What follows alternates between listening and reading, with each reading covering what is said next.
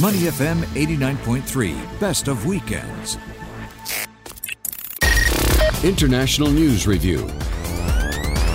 Getting word that the first European fatality due to the coronavirus has happened. A 80-year-old Chinese tourist that was infected with the coronavirus died in France, and becoming the um, the first in Europe, the fourth outside of mainland China, uh, from this uh, ongoing epidemic. And Steve Okun, the uh, senior advisor for McLarty Associates, is with me now for our international news review. Steve, uh, uh, this is going to pose an interesting challenge as we look at leadership around the world uh, in the wake of this virus. No, that's exactly right, GVZ. You know, and obviously most people are focused on the health impacts and the economic business impacts, but something that's going to come down the road are the political impacts in each country and how each country is handling the coronavirus. And no one really has more at stake right now, of course, than Xi Jinping in China. Mm. And there's some documents that are coming out that are indicating that he knew more earlier on about COVID 19 uh, than was previously uh, known publicly. Is this sort of the basis of, of a new problem that he has to deal with, uh, at least from the optics standpoint?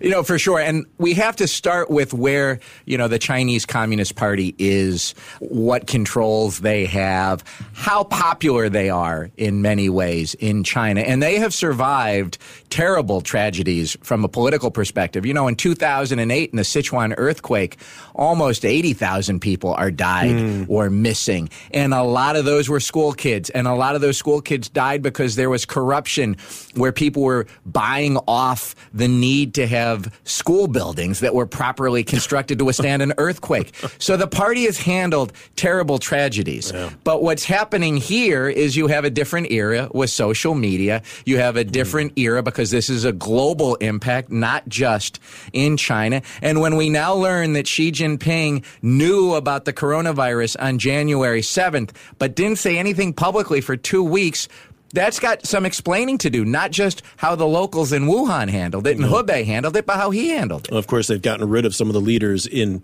in Hubei already in the in the wake of you know somebody had to fall on the sword. So uh, here you go, right? Uh, but it has a greater implication across the region as well.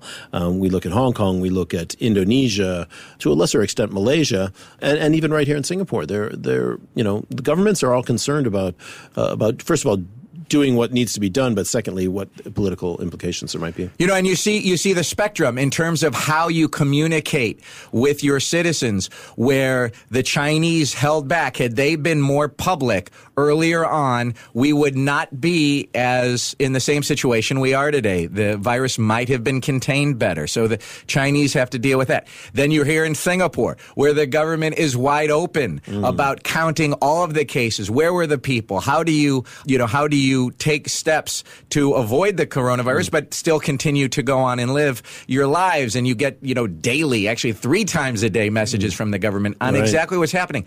And then you look in Indonesia, which claims claims that there are zero cases. that you know, look, maybe that's the case, but no one I know believes it's possible that yeah. Indonesia can have zero when Malaysia and Vietnam and Singapore all do. yeah, and we haven't really talked much about about Vietnam or and and their situation there. They have some cases. They haven't really gone overboard on talking about it.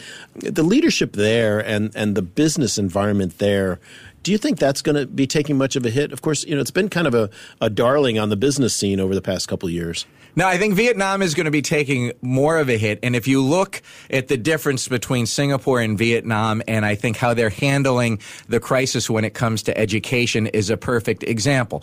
So Vietnam, which seems to be publicly in about the same position as Singapore, has shut schools through the end of March. Mm-hmm. Whereas Singapore takes a very pragmatic approach, says the best way right to, to deal with the virus is to keep the schools open because the schools are a con- controlled environment. We can temperature check everybody. We can have the proper protocols in place to make sure this is as clean an environment as possible. Whereas if we close the school, the kids would just be going everywhere and, yeah. and actually be less safe. So Singapore takes a very pragmatic approach. They've put all the protocols in place to keep the schools as clean um, and as healthy as mm. possible, more so than other places. And you see the system here working, whereas Vietnam is going to go more towards the China model, which is shut everything down. Right. And that's not necessarily going to solve solve anything. Yeah, yeah. Of course, you know the the human cost, the human toll, the human impact is first and foremost the you know most important about this. But you know this cannot help but affect people's impressions about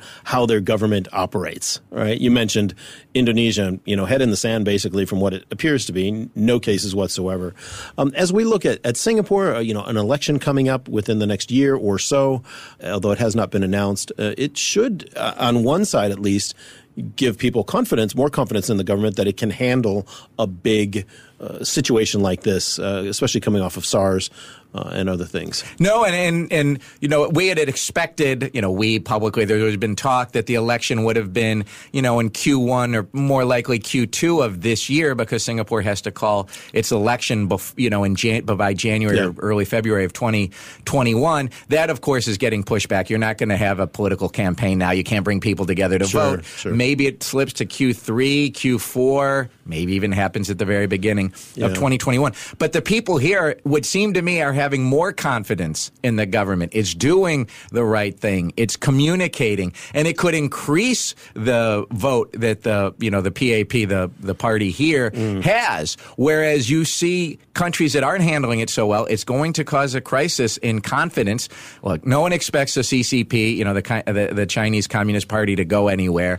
Same as in Vietnam, but they're going to be under a lot of stress because they're handling it very differently than a transparent government is handling yeah, Malaysia it. has been an interesting study. I mean, they've announced a few cases and they've done a little bit, but they, they haven't really taken a strong position uh, of uh, you know on, on the health protection side.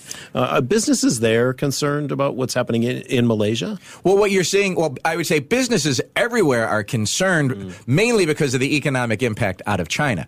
You know, China was about four percent of the world's GDP during SARS. It's sixteen right. percent now.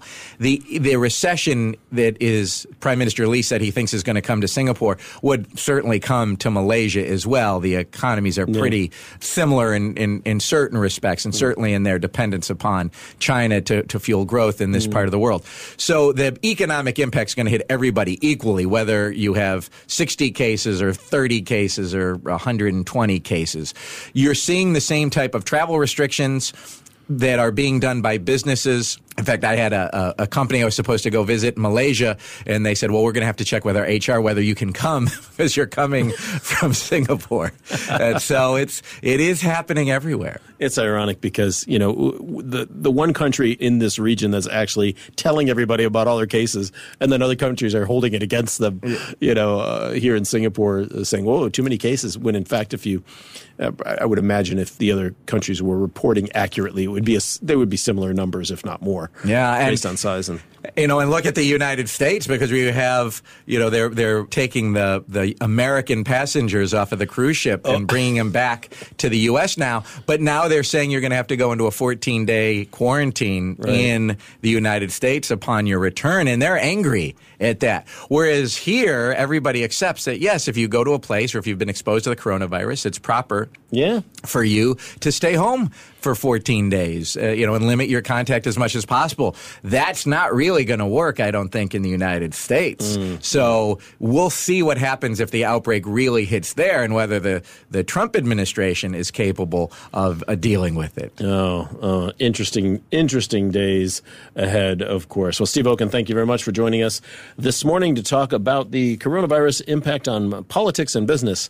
here in Money FM. Thank you, GVZ. To listen to more great interviews, download our podcasts at moneyfm893.sg or download the SPH radio app available on Google Play or the App Store.